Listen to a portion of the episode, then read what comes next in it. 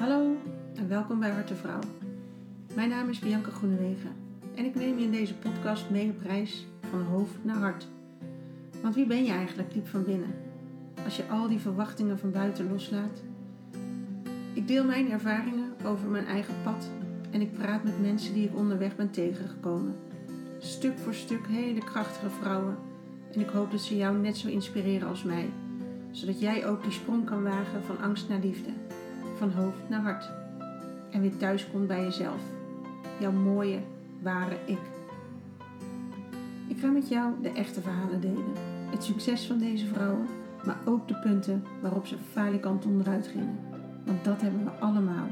En hoe meer we delen, hoe meer we helen.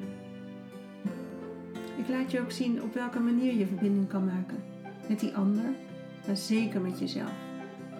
Want jij, mooi mens, mag precies zijn zoals je bent. Laat je inspireren en kies je eigen pad. Ik nodig je uit. Ga je mee?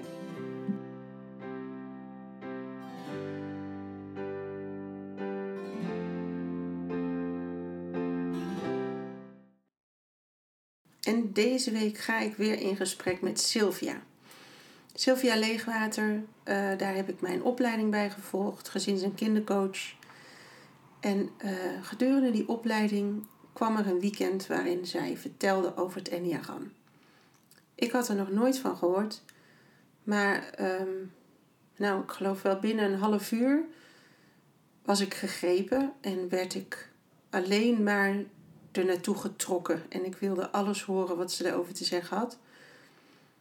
En waarom? Het was een, een soort herkenning. Alsof het een soort thuiskomen was, inderdaad. Um, ja, iemand die eindelijk benoemde hoe ik me altijd voelde. En hoewel dat gevoel ook heel pijnlijk kan zijn, ehm, vond ik het heel fijn dat iemand het benoemde.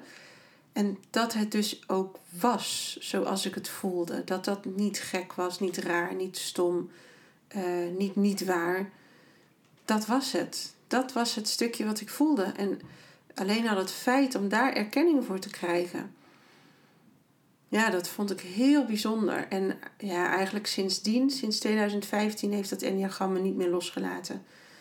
Dus ik ben daarna, um, ja, heb ik geloof ik nog een weekend erin gedaan. In ieder geval een week in Frankrijk geweest.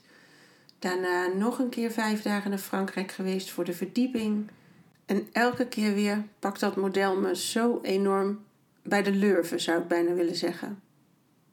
Het laat me mezelf zien op een manier waar ik zelf niet bij kan komen. Dus daar heb ik het model echt voor nodig. Maar ik voel me zo gedragen binnen dat model dat ik het niet erg vind om die pijn te ervaren, om te zien hoe ik in elkaar steek en, en de mindere kanten daarvan te omarmen. En het laat me zien hoe heel je bent met alles wat erbij hoort. Zowel de hele fijne dingen als de dingen waar je liever van wegkijkt ook die dingen maken dat ik ben wie ik ben. En ja, geef me een kans om mezelf te omarmen daarin. Ik ben heel blij dat ik Sylvia mag uitvragen nu over het Enneagram. En dat ik jullie daarmee kan laten kennismaken. Uh, het heeft echt zoveel te bieden. Ook, nou, we kunnen daar een heel jaar, denk ik, afleveringen over maken. Maar uh, nou, laten we vandaag beginnen met de basis. En maar eens gewoon vertellen, wat is dan dat enneagram? En wat kun je eruit halen? Heel veel plezier!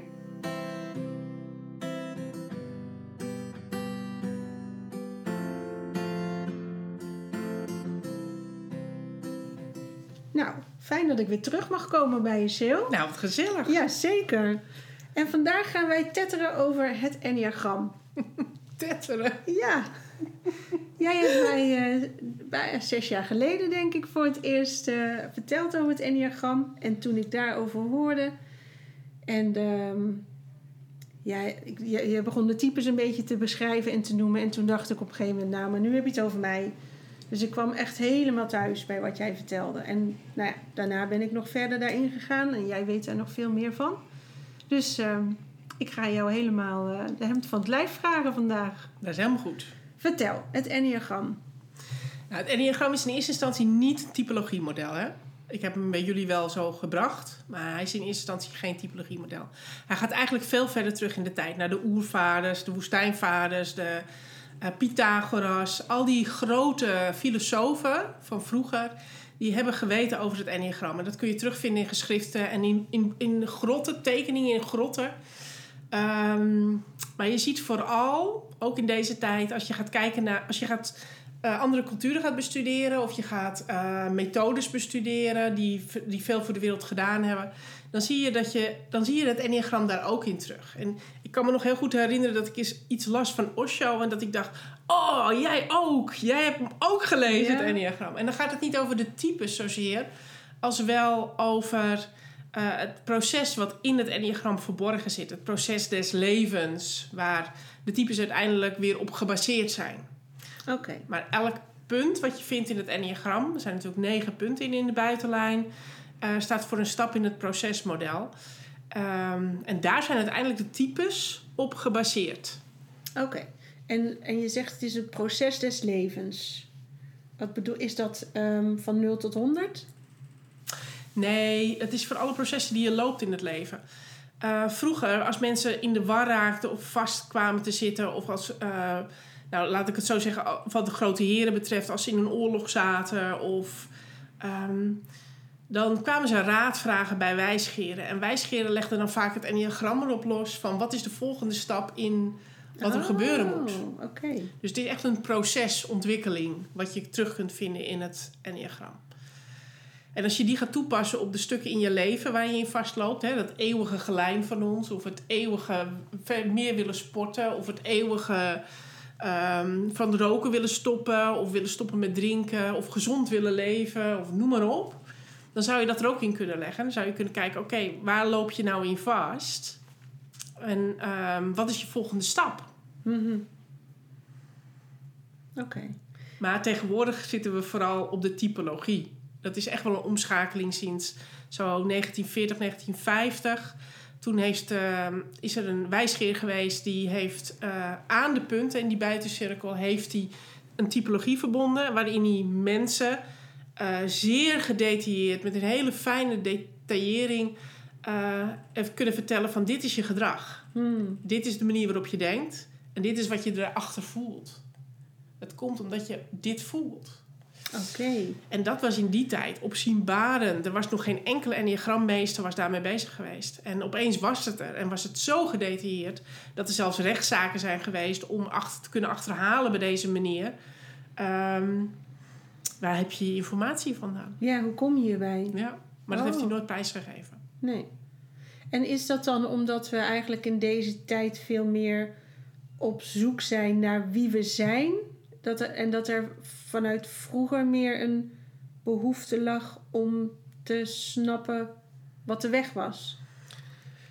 Ja, als je andere stromingen gaat volgen, dan, zit je, dan praat je over vroeger ook over dat we nog verbonden waren met de goden. Dat de goden op aarde leefden, zou je bijna mm -hmm. kunnen zeggen. En dat uh, we onze kennis veel meer haalden, niet vanuit onze hersenen, maar uit de wijsheid van de goden die op een ander niveau uh, mm -hmm denken. Nou ja, woord denken zou je geen eens kunnen gebruiken hier in deze zin. Um, dus ja, er is een tijd een omslag geweest. En we zitten in die omslag waarin we op onszelf staan en waarin we uh, zonder de oorlogen die achter ons, hè, die liggen nu achter ons, waardoor er ook tijd en ruimte ontstaat om te gaan zoeken naar kwaliteit in het leven. En kwaliteit heeft ook daadwerkelijk te maken met meer verbinding met jezelf, met je authentieke ja. zelf. Ja, wie ben ik? Ja, waardoor deze hele stroming zo, denk ik, ook mede ontstaan is. Ja, en, en als je het enneagram voor je ziet, dan, hè, even plat gezegd, hè, als het op een zeil gedrukt staat, zie je drie vormen terug. Ja, je ziet de driehoek, je ziet de cirkel en je ziet een hexagram. Nou, de cirkel staat voor alles is één, alles is met elkaar verbonden. En je kunt de types, ook de types, kun je niet zonder elkaar zien. Want het is altijd de verhouding met het Mhm. andere type wat maakt dat het ene opvalt in het ene type. Uh, omdat de andere het niet heeft of op mindere mate heeft. Ehm, de driehoek staat voor de, de, de drie-eenheid in ons leven. Wat je terugvindt in een heleboel culturen. Maar bijvoorbeeld in de Bijbel als de, de Vader, de Zoon Zoon. en de Heilige Geest. Je zou hem ook veel platter kunnen nemen als van ja, er is een ja en er is een nee. Maar er is er nog één. Er is altijd keus uit drie. Er is nooit keus uit twee. Wij denken wel zwart-wit in ja en nee, maar er is altijd een misschien of een iets anders wat nog aanwezig is. Daar staat die drie-eenheid voor. En dan is het hexagram is het proces. Ja, dat is het pad wat je loopt Ja. om daar doorheen te gaan, zeg Ja. maar. Ja. Ja, mooi.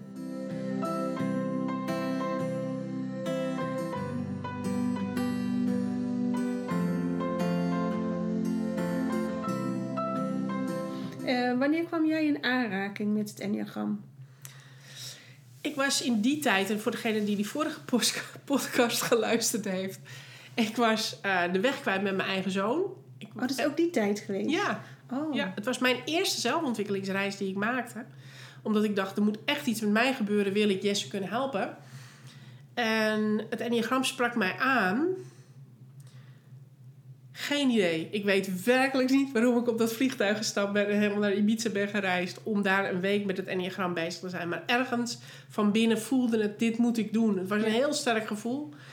Ehm, en ik ben gegaan. En toen kwam ik erachter dat ik een ander type leefde dan dat ik werkelijk eh, ben, diep van binnen. Mhm. En toen ik daar eenmaal achter kwam, was het net of mijn hele leven terug ging schakelen. Alsof ik, ik heb echt een half jaar nodig gehad daarna om de onderdelen die voor mij, de ervaringen die in mijn leven zo belangrijk waren, om die vanuit een ander licht te gaan bezien. Ja. Namelijk het licht van wie ik werkelijk ben, in plaats van het licht van van ik dacht dat ik was. ja. Het was heel interessant. Het was, het was echt een rollercoaster. Ja, en ik denk dat ik dat wel herken, dat ik dat zelf ook had toen ik daar veel meer over ging leren. Dat ik dacht, al die overtuigingen of dingen die ik geleerd had, die waar waren, maar voor mij niet waar voelden, ineens vanuit dit nieuwe licht, waarin ik blijkbaar dat type eh, mag zijn in dit leven. Dat ik dacht, oh, maar dat is dus helemaal niet met dat stempel erop. Dat is het stempel wat ik geleerd heb om erop te zetten. Ja. Niet wat ik voel dat erop hoort. Ja. Ja, mooi. Oké. Wat een bevrijding, hè? Ja, enorm. Ja, daarom vind ik het zo'n mooi model om mee te werken. Ja. Het, het gaat veel... Ja, ik vind het echt een manier om... Voor mij is het geweest dat ik mezelf eh, heb leren kennen. ehm, en ook mogen zijn of zo. Dat het niet gek was. Dat ik dacht wat ik dacht, vond wat ik vond. Reageerde zoals ik reageerde. Wat voorheen misschien werd afgewezen. Waardoor je denkt, ik doe het niet goed. Ik plak, nou had ik in ieder geval, plak ik daar stickertjes op of ik keur mezelf daarop af. En dat ik nu zie, ik reageer nog steeds zo, maar nu mag het ook van mezelf. Dus ik geef me toestemming. Ehm, want waarom zou ik het afwijzen? Alleen omdat iemand anders vindt dat het geen goede reactie is. Ja. Je, je kunt ervan uitgaan dat we allemaal zo rond een half jaar ehm, een verdedigingsmechanisme opbouwen. Een, een type opbouwen, zou je kunnen zeggen. En dat luidt een verdedigingsmechanisme in. Een manier waarop je jezelf beschermt.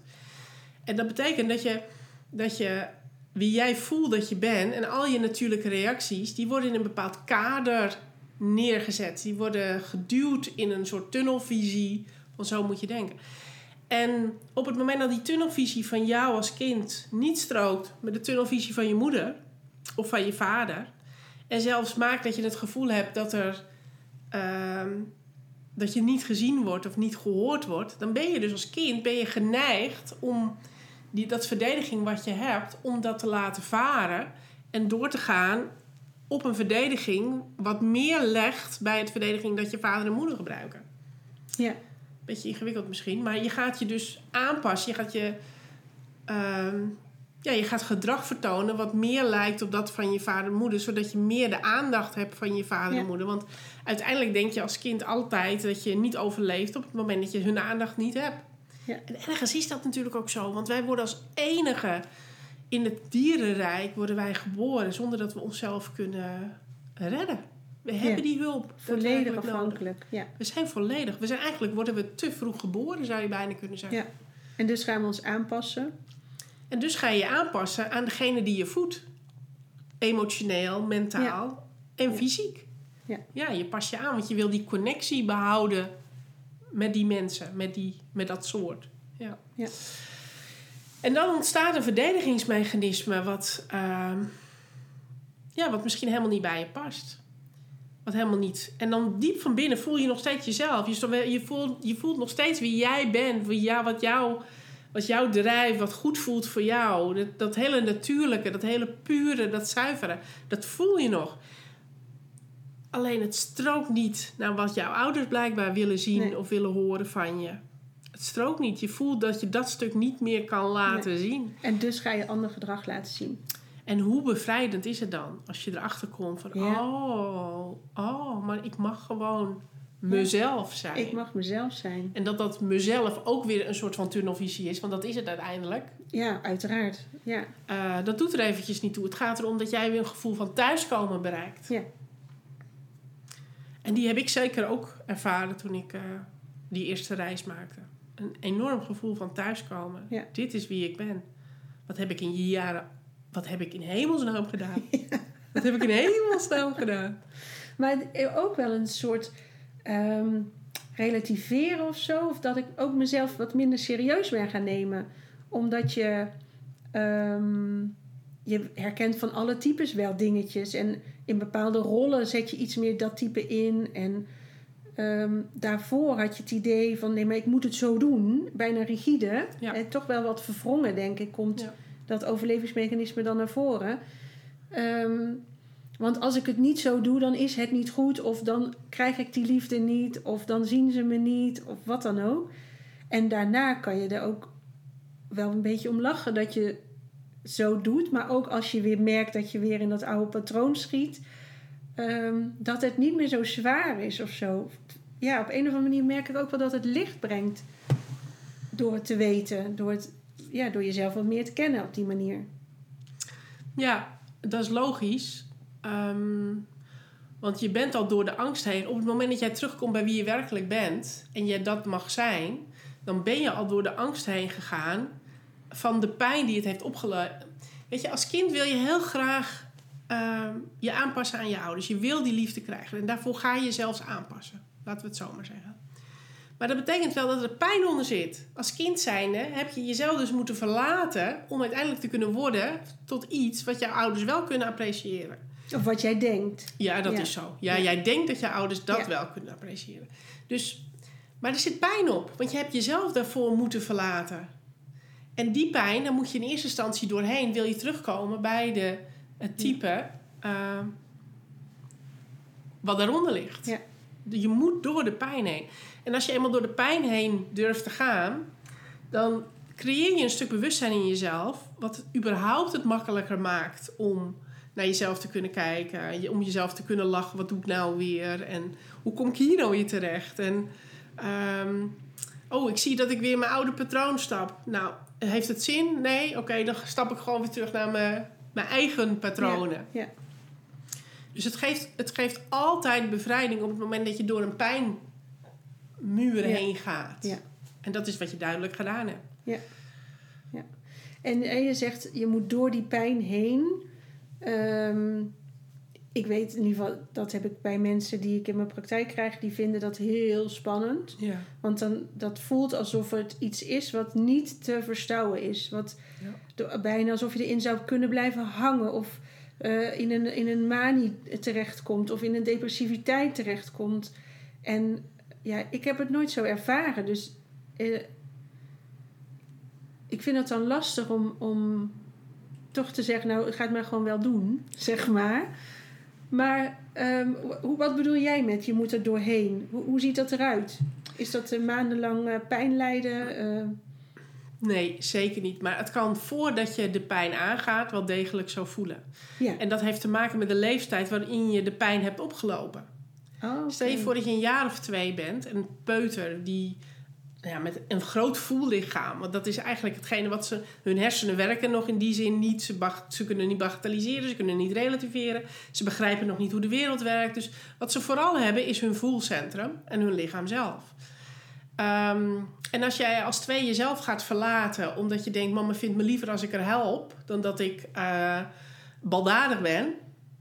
Uh, dus dan ga ik maar helpen, want dan heb ik in ieder geval de aandacht.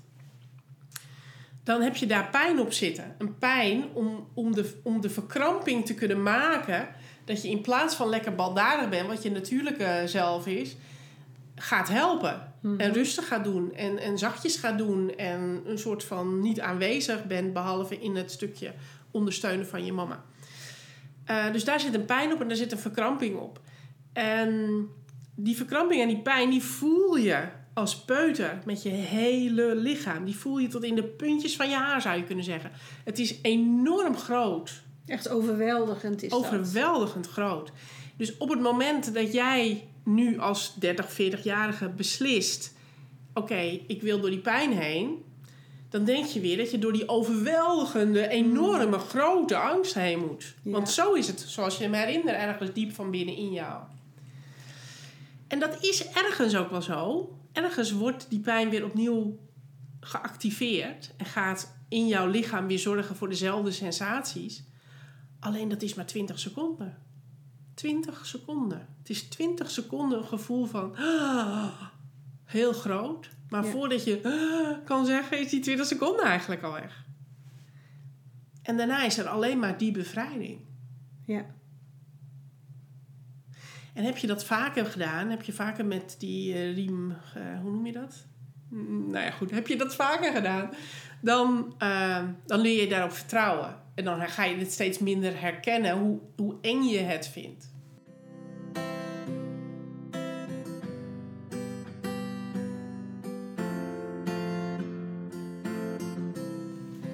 Ja, en ook denk ik vanuit misschien ook dat kindsdeel waarin we denken ehm, dat, je, eh, dat het zoveel pijn kan doen dat je doodgaat, zeg maar. Ja, dat, ja. Die angst. Ja, Doordat je het dan een keer gedaan hebt, ervaar je, oh, maar ik, ik kan het dus wel. Ik doe het wel, want ik leef gewoon nog steeds. Dus wat kan er misgaan bij een volgende keer? Behalve die 20 seconden hele intense pijn. En de beloningen, Ja. de beloning daarna, hoe werkt dat? Ja die. Ja. Ja, Ja, dat kunnen wij alleen maar zeggen omdat we het weten. ja, Die bevrijding is enorm. En je kan later ook niet meer terugdenken, maar hoe kan ik het hiervoor niet gevoeld hebben? Dat snap je gewoon niet. nee, Dat snap je niet. nee. Je moet er even doorheen en dan, dan heb je die bevrijding van ja, dat er zoveel Ja. meer mogelijk is. Dat je zoveel meer dichter bij jezelf gekomen bent. Dat je Het is echt een verrijking van, je, enorm. van jezelf. Ja, Ja. dat denk ik ook, ja. Maar ja, voordat je er staat, dus als je er vlak voor staat, dan kan het zo enorm groot lijken dat je het niet aangaat. Die snap ik heel erg goed. Ja. Ja. En dat mag ook, denk ik, hè? want ook daarin mag je de tijd hebben. Feit al dat je eh, op een punt komt waarin je ziet: hé, hey, er is een haakje met het verleden waarin ik iets heb ontwikkeld waar verwrongen gedrag uit voort is gekomen. Dat is ook al een besef en een bewustwording wat heel veel waard kan zijn. En dat je dan op dat moment jezelf nog niet stabiel genoeg vindt of wat dan ook om het nog niet aan te gaan, prima. Hè, maar ik denk dat je nadat je het besef hebt gekregen, dat er altijd een moment komt waarop je voelt: oké, en nu moet ik er doorheen. Want nu weet ik al te lang dat dat mijn rem is. En het is tijd om van die rem af te gaan. Ja, het ligt ook maar net aan wat voor een karakter heb je. Heb jij een karakter waarin je heel erg voortgaat, dan zal je eerder er doorheen gaan dan dat je een behoudend karakter Ja. hebt en de dingen wel liever even houdt wat je al kent. Dus het ligt ook heel erg aan je karakter, hoe snel ga je daar doorheen. Maar je hebt groot gelijk, er komt een moment dat je het ziet. En als je het eenmaal gezien hebt, kan je niet meer doen alsof je het niet ziet. Nee, Er komt alleen Nee. maar meer en meer en meer aanwijzingen van... oh, ik moet er doorheen, ik moet er doorheen. Ja. En op een gegeven moment ga je. ja, dat denk ik ook. Ik denk dat er geen houden aan is. En dan zal er zeker een moment komen dat je denkt... waarom heb ik dit niet eerder gedaan? Ja, Wat was hier nou zo eng aan? ja. Ja, ik had dat volgens mij vorige week of twee weken terug had ik met Minke een gesprek. En die zei ook van ja, soms denk ik wel van had ik dit me nooit gedaan. Want dan was het wat makkelijker allemaal. Had ik me gewoon lekker weer kunnen blijven verschuilen. Hè, achter je oude eh, dingen. En, maar goed, dat is niet eens meer eh in vragen natuurlijk. Want op het moment dat je het wel doet, ja, wat je zegt, je kan gewoon niet meer terug. En het wordt ook alleen maar beter. Eh, want je bent jezelf voor de gek aan het houden. Als je. Ja. En blijkbaar zit er in de mens toch iets wat op zoek is... altijd op zoek is naar meer van zichzelf. Meer Ja. zichzelf kunnen laten zien, meer zichzelf kunnen zijn. En als het niet lukt om dat in het, al, in het open te doen, dan wordt het stiekem. Hè? Dan gaan mensen Ja. dus de gordijnen sluiten voordat ze meer zichzelf mogen zijn. Maar we zijn altijd op zoek als mens naar dat stuk. Jezelf zijn. Ja. Ja. Ja, dat is mooi. En ehm, je had het in het begin over het procesmodel. Hè? Dat loopt van stap 1 naar stap 2. Dat volgt de stapjes. Dan heb je de types die eigenlijk eh, door elkaar staan. Of nou ja, naast elkaar. Maar het is niet zo dat je van, van type 1 naar type 2 ontwikkelt. Nee. Hè, je, je bent een type, voor zover je er één bent, met buren die naast je liggen, waar je ook invloed van hebt. En lijnen die verbonden zijn met weer anderen. Dus die vijf types zijn al verbonden met dat ene, ik noem hem even basistype waarin jij je bevindt. Ehm, maar op wat voor manier kan je dat model nog meer gebruiken? Ja, de binnenkant gaat over het, ehm, het procesmodel. En daar kun je alle processen van het leven in vatten. En zo hebben wij bijvoorbeeld bij de opleiding gezins- en kindercoach... hebben we de weg naar vrijheid. Wat Ja. de ontwikkelingen behelst van eh, het kind tot 21 jaar... of tot het moment dat hij klaar is om uit het ouderlijk huis te gaan... en zijn, eh, eh, zijn echte leven te beginnen. Meestal zo na de studietijd. Ehm, en dan hebben al die punten, want al die lijnen die in het enneagram staan, die, die, zijn, die, dat, die raken elkaar, die kruisen elkaar. Dus dat worden weer allemaal punten. En dat zijn weer krachtbronnen. Er zitten ook energie aan verbonden die krachtbronnen zijn. En die gebruiken we in de opleiding bijvoorbeeld als kernverlangens. Kernverlangens die we als mensen allemaal van onze ouders hopen te krijgen tijdens het opgroeien. Wat maakt dat de ontwikkelingen die we lopen soepeltjes gaan en ehm, ja, dat we uiteindelijk allemaal een, een stabiel mens worden die op, op, met, een, met een, basis van geluk in ons, ons pad kunnen lopen in deze wereld. Dat hoop je natuurlijk uiteindelijk. Maar dat, alles, elk proces in het leven kun je terugvinden en kun je terugzetten naar, in dat enneagram. En de buitencirkel is in het enneagram eigenlijk alleen maar van dit zien we aan de buitenkant wat er gebeurt. Maar van binnen het proces hoe dingen voelen en welke stappen we moeten nemen, wat we moeten overwinnen, dat zit in de binnenkant in de lijnen. Dus dat maakt die binnenkant zo interessant. Niet alleen die buitenkant, maar vooral de binnenkant maakt het zo interessant om die stappen te kunnen ondernemen. Ehm, om uiteindelijk te bereiken wat je wil. En je hebt kleine processen en je hebt grote processen. Net dat ik zei, lijnen of van, van de sigaretten afkomen of gezonder gaan leven. Maar in het klein lopen we elke dag. Ik weet niet hoeveel processen. Het feit dat jij naar mij toe bent gekomen vandaag. Jij hebt negen stappen doorlopen om hier uiteindelijk te zijn. Ja. Eh, dat we straks eten koken, dat we eh, koffie zetten, dat ik thee gezet heb voor je. Dat, dat zijn al, hoe klein kun je ze maken? Maar die negen stappen zitten erin. Ja. En dus ook de binnenkant van het enneagram, al die lijnen hebben we gelopen. Alleen ze hebben veel minder waarde gehad. Ja, Op het moment dat je in zo'n binnenlijn jezelf afvraagt, kan ik dit? Ja, koffie zetten, ja, pff, dat denk je geen eens meer bij, dat gaat automatisch. Ja. Maar kan ik dit als je zegt van ik ga gezonder leven, ik, ik schrap al het vlees uit mijn ehm, dieet. Mhm. Kan ik dit? Is een redelijke vraag. Kan ik dit? ja. Zal ik het niet te veel gaan missen?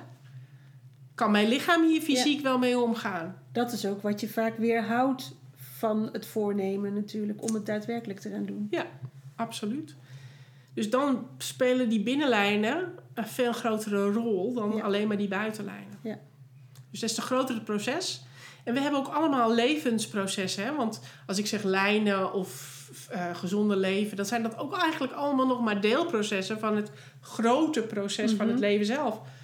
Wat wil jij komen doen in dit leven? Wat heb je gewild? Wat heb je willen ervaren in het leven? Wat is jouw missie? Wat is jouw wat wil, je, wat wil je aan de wereld geven door geboren te zijn? Ja. Dat zijn de grotere processen. En waar je altijd ergens diep van binnen heel goed kan voelen van... ik zit op mijn pad of ik zit ernaast. En in die grote processen zijn de vragen die in het enneagram zelf zitten... dus niet de buitenkant, maar Mhm. daarin... die zijn nog veel interessanter. En wat voor vragen zijn dat? Kan ik het? Wil ik het wel? Is het mogelijk om het te doen? Allemaal van dat soort vragen. Maar heel specifiek op het pad wat jij loopt, Ja. zet het je wel aan denken van: oh nee, er is wel iets wat me tegenhoudt. Of nee, ik heb het nog niet helemaal op orde om het te kunnen doen. Of Nou, dat vond ik ook wel echt eh, ja, heel bijzonder om te merken. Jij had eh, ronde kleden, die liggen op, hè, met het enneagram erop. En dan ga je een pad lopen. En dan loop je via lijnen, eh, ja, eigenlijk kriskras over het enneagram. Ehm, wel heel gericht natuurlijk, de juiste lijnen volgend. Maar het ziet eruit alsof je alle kanten op gaat. En dat je op die kruispunten, dat dat zo sterk kan voelen onder je voeten. Dat je staat te wiebelen. Of juist dat je enorm verankerd bent op die plek. Dat vind ik heel bijzonder. En elke keer weer.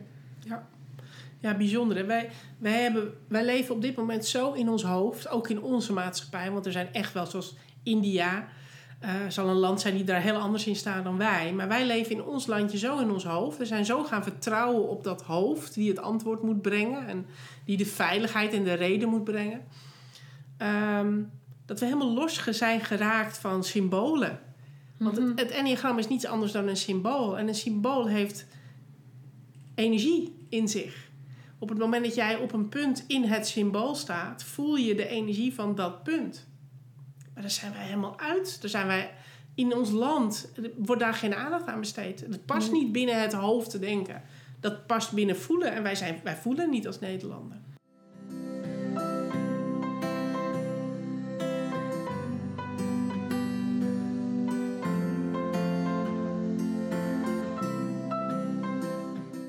Wat heb, wat heb jij het meest geleerd van het enneagram? Wat heb ik het meest geleerd van het Enneagram? Ik denk, ehm, ik weet dat ik aan het sporten was een keer. Echt ook al meer dan tien jaar geleden hoor. Dat ik aan het sporten was. En ik was mezelf helemaal in het zweet aan het werken. Heel fysiek, dan zit je heel erg in je lijf dus. En opeens zag ik voor mij, zag ik hoe het enneagram zich in de wereld verhoudt. Dat Mm. alles in deze wereld enne- enne- ennea-energie is.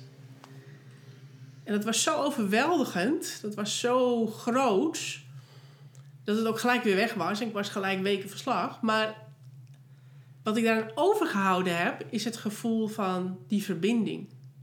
Dat die verbinding, we zijn zo verbonden. Alles is zo verbonden met elkaar.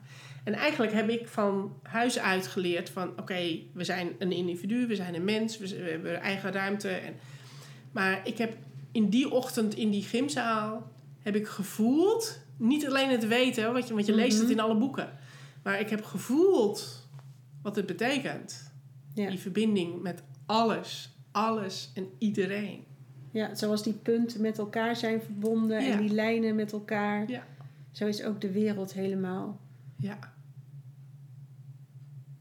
Alles is met elkaar verbonden. Ja. Vond, dat vond ik zo overweldigend om te voelen. Maar dat, geeft ook, dat zet ook gelijk je eigen eh, manier van leven. Zet dat, hè, die, je- die, dat je daar anders naar gaat kijken. Ja. Ja. En niet dat ik daarna eh, eh, elk, eh, elk onkruidje in mijn tuin heb laten staan of zo. Dat, Nee. dat dan ook weer niet. Maar bewustzijn dat dat wel degelijk een rol speelt. En dat dat, dat onkruid dat dat ook een energie heeft Ja. wat nodig is in deze wereld. Want anders zou je er op dit moment niet zijn. Dat hij een, een, een wel degelijk een schakel is in een groter geheel die zijn nut heeft. En dat ik het er zomaar uitdruk. Ehm, omdat ik het nut daarvan niet kan zien. Want zo simpel, simpel is het natuurlijk ook. Ik zie Ja. het nut er gewoon niet van. Ehm, ja, maakt wel dat je... Maakt dat ik op een hele andere manier naar het leven ging kijken. Ja. Mooi. En eh, merk je dat ook in de omgang met andere mensen? Ga je iedereen nu eh, indelen, zeg maar, met... eh, oh, Maar dat vraagt echt iedereen, Bianca. Maar dat doe ik helemaal niet. Pas op het moment dat ik vastloop, dan leg ik het enneagram erop. Pas als ik iets nodig heb van iemand, of ik erger me enorm aan iemand, dat vind ik reuze interessant. Want dat betekent dat ik iets afkeur van mezelf Ja. als ik me erger aan een ander. Ja. Dus dan pas leg ik het enneagram erop en dan ga ik kijken waar zit het. Of als ik vastloop in mezelf, dan leg ik het Enneagram procesmodel erop om te kijken waar zit het en waar Ja. moet ik doorheen. Wat zie ik niet van mezelf. Ja. Ehm, is dan gebruik ik het wel. Maar als het leven leeft, dan ga ik gewoon ook gewoon lekker. Ja. eh, ben ik Ja. daar niet de hele tijd mee bezig, zeker niet. Nee, en want je ziet ook in het eh, model buitenlangs, zeg maar, zie je halverwege is een grote kloof. Ja. Qua lijnen, verbonden lijnen. Ja, Ja. tussen punt 4 en punt 5. en dat heeft natuurlijk een betekenis. Ja, we noemen dat in het enneagram, in de enneagramtaal noemen we dat het de ravijn. Ja, Het is, een, het is heel lastig om over het ravijn heen te komen. Ehm, dat betekent dat er een afscheiding is tussen 4 en 5. Mhm.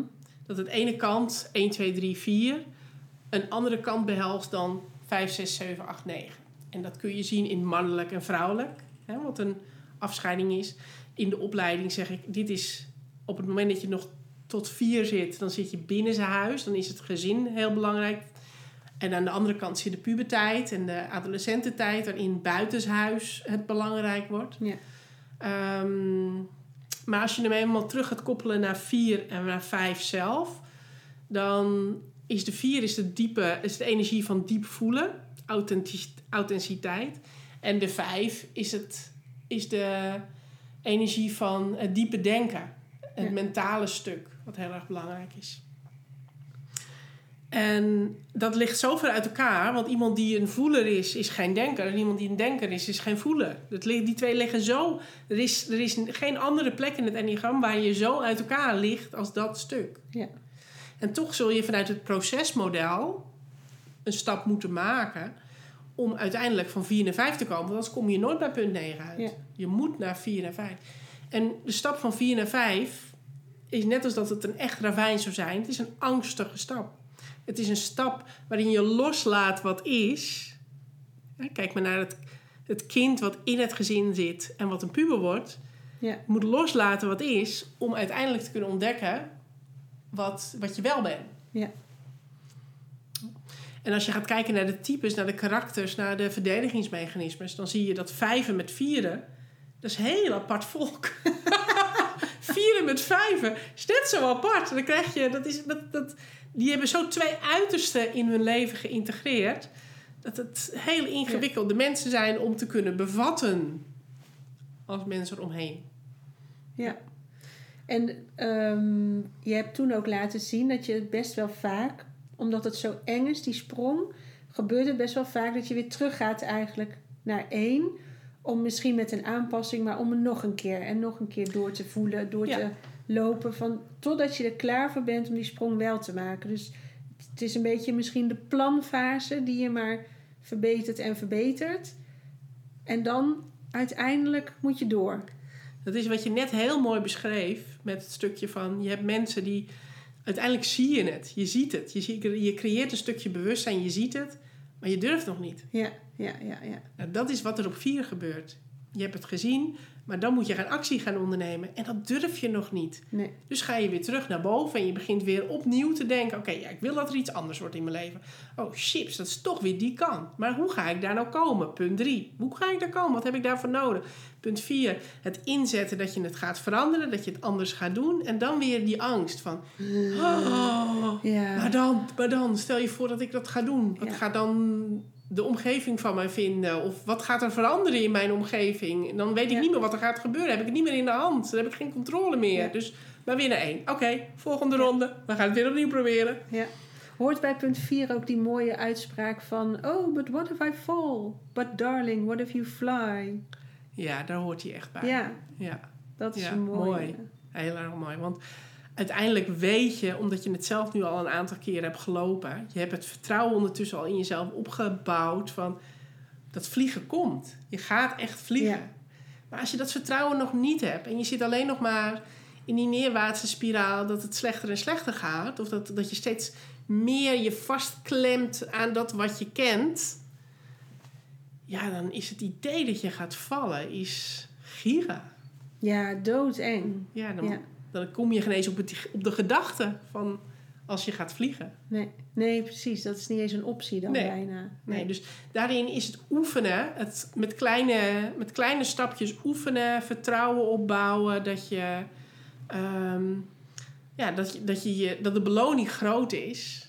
Eh, ja, dat is gewoon nodig in het leven. Ja. ja. Al heb je er natuurlijk altijd wel een soort van daredevils bij tussen zitten die denken wat. Ja, maar dat is ook misschien een overlevingsmechanisme. Oogklep op en gaan. Zeker, maar dat komt in dit geval wel uit. Ja, dat is heel praktisch. Ja, kan je zeker inzetten. Ja. Ja, Ja. die komt in dit geval zeker Ja. uit. Ja. Want daardoor bouw je wel meer vertrouwen op.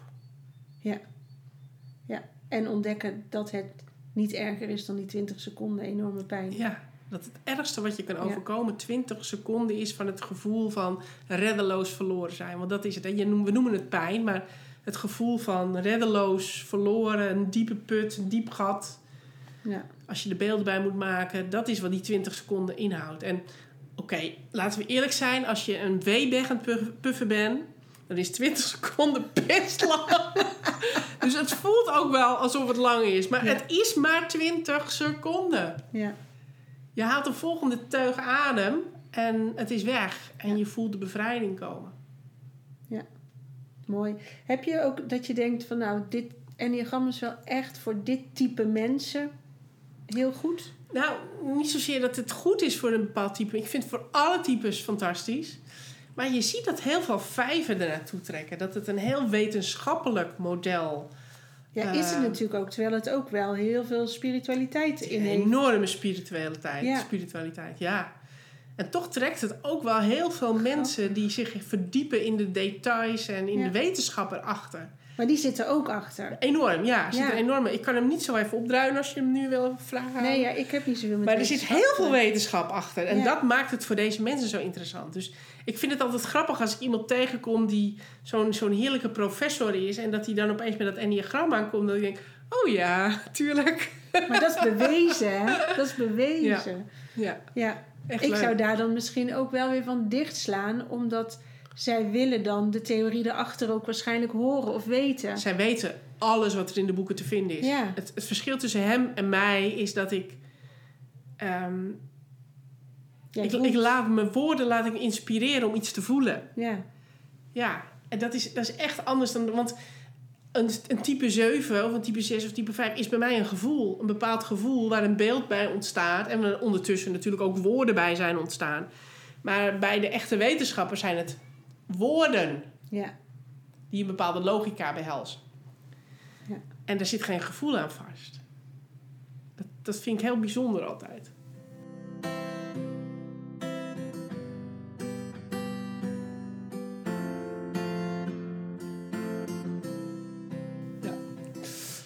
Ja, dus dan, die missen ook een lading. Die missen een spirituele lading die er in het enneagram te vinden is in die zin. Is dat de verdiepende lading? Niet per se. Nou, dat weet ik niet. Nee, ik denk dat het allemaal complementair is aan elkaar. Mhm. Weet je, ik mis echt wel theorie als je, met, als je me gaat vergelijken met zo iemand. Ja. Dan mis ik, dan heb hij meer theorie. Terwijl ik zou vanuit mijn gevoel, als iemand me daar vragen over zou stellen, zou ik vanuit mijn gevoel daar ook kunnen komen met zelf voelen. Ja. Hij heeft uit een boek. Ja. Geen ervaring, wel kennis. Ja. Ja. Weet je, ik, ik ben een voeler, dus ik zal altijd het gevoel belangrijker vinden dan... Dus, maar dat is niet eerlijk, want hij vindt het, het hoofddenken belangrijker. Ja. En wie ben ik om te Ja. denken van... Het is niet meer waar dan nee, het ander. Nee. zeker niet. Nee. Zeker niet. Eigenlijk wel mooi dat dit is misschien wel de brug tussen wetenschap en spiritualiteit. Of, Ja, je ziet ook dat het in Nederland op een gegeven moment aansloeg toen eh, het glazen huis kwam. Het eerste glazen huis, want ondertussen hebben we natuurlijk alweer veel varianten gehad. Maar bij het eerste glazen huis kwam de Nederlandse uh, enneagramdeskundige Willem-Jan van de Wetering kwam elke dag op televisie. Of elke week, werd hij elke week uitgenodigd. En toen kwam hij vertellen over de types die zich manifesteren in het glazen huis. En hij kon dus ook voorspellingen doen, want een karaktertype is gewoon een uitgezet plan. Je weet hoe iemand gaat reageren. Het is heel lullig, want jij denkt dat je authentiek en, en, en, en, en het zelf verzint. Maar nee, nee, het, het staat al lang al vast. Dit is hoe jij Ja. gaat reageren. En daar had hij veel opzien bij gebaard. Zoveel dat er aan de hand van die uitzendingen zijn er meer programma's vanuit het Enneagram gekomen. Zijn er series, Mm. televisieseries gekomen. Zijn er films gekomen. En daarna is het weer weggelept. Oké. Ik heb ooit geleerd en ooit al wel gelezen, ook in een boek, maar ik heb het zeker geleerd. Ik, althans, ik heb het een keer gehoord en ik heb het in mijn hoofd ge... Het is een gevaarlijke... eh, hoe noem je dat? Het is een gevaarlijk symbool. De Oh, kennis van een enneagram biedt gevaarlijke mogelijkheden. Want ik gebruik hem om te groeien en te ontwikkelen. Maar het kan ook tegenovergesteld. Je kan iemand ook blijven onderdrukken. Je kan iemand ook manipuleren. Je kan iemand ook... En in die zin is het een gevaarlijk model. en dat willen de mensen die het op die manier gebruiken... natuurlijk niet dat het in de bekendheid krijgt.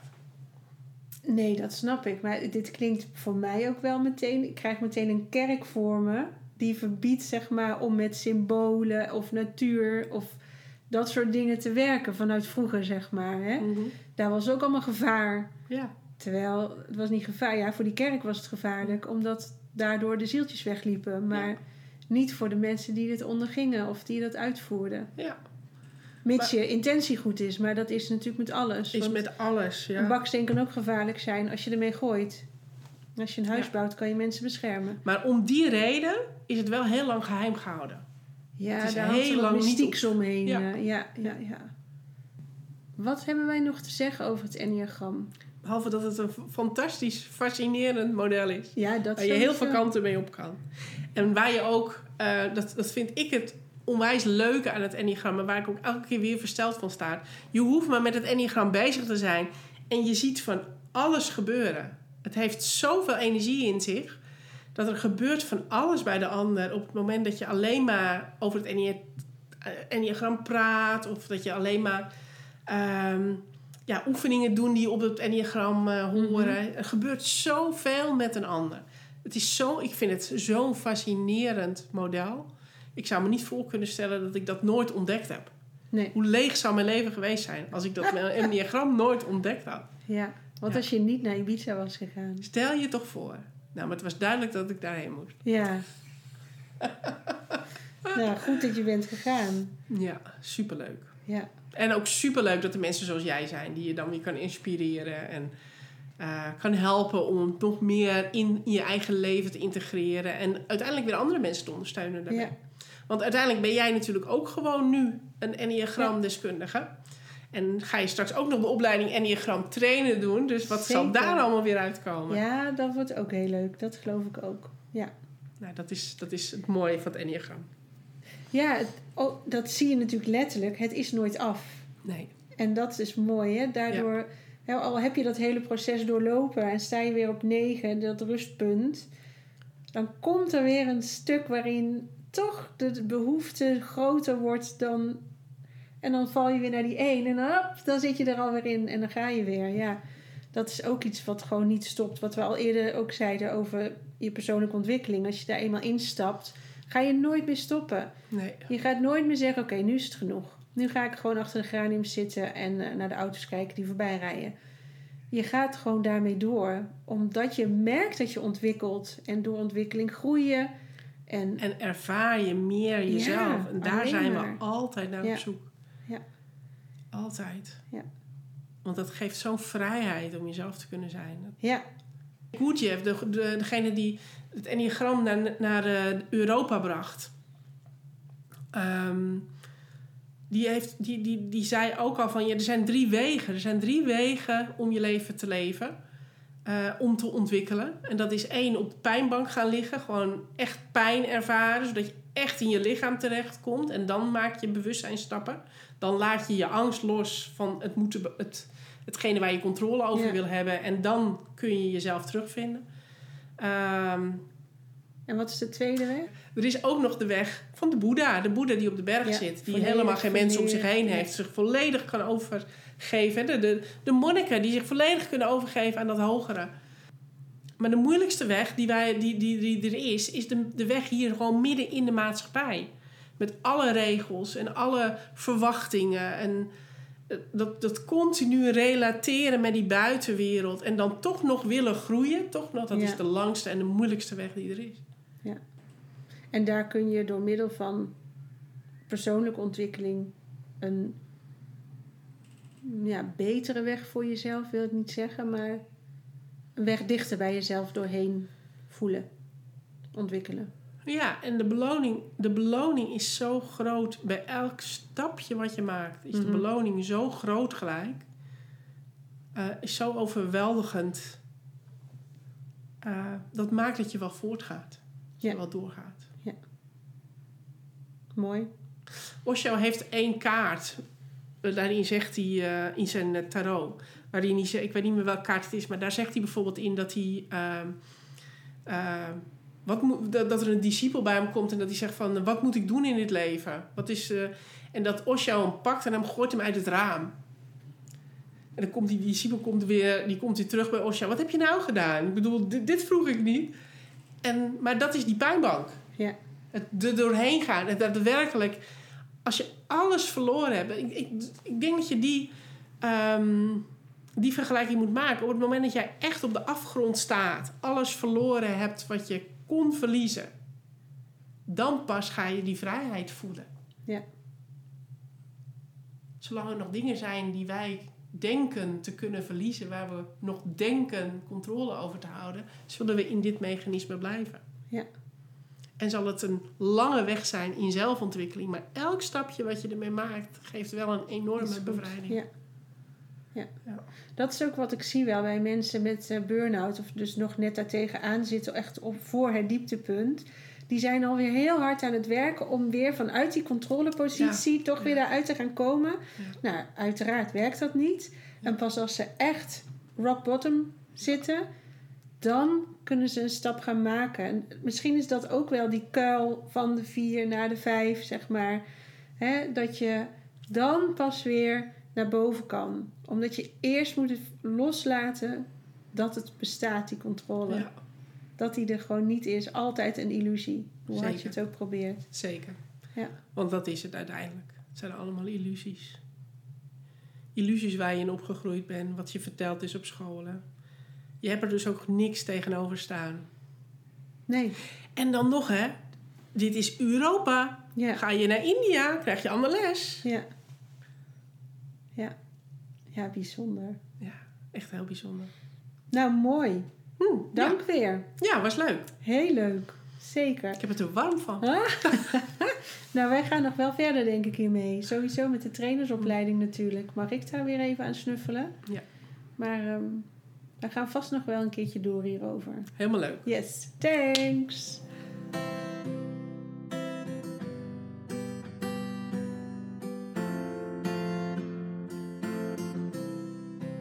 Dat was weer even heerlijk bijkletsen met Sylvia over mijn lievelingsmodel, het Enneagram. Ik hoop dat jullie daar ook wat van opgestoken hebben en dat jullie misschien ook wel geïnspireerd zijn geraakt om er zelf meer van te weten en te kijken wat het Enneagram voor jou kan doen. Ehm, nou, ben je geïnteresseerd om echt de diepte in te duiken?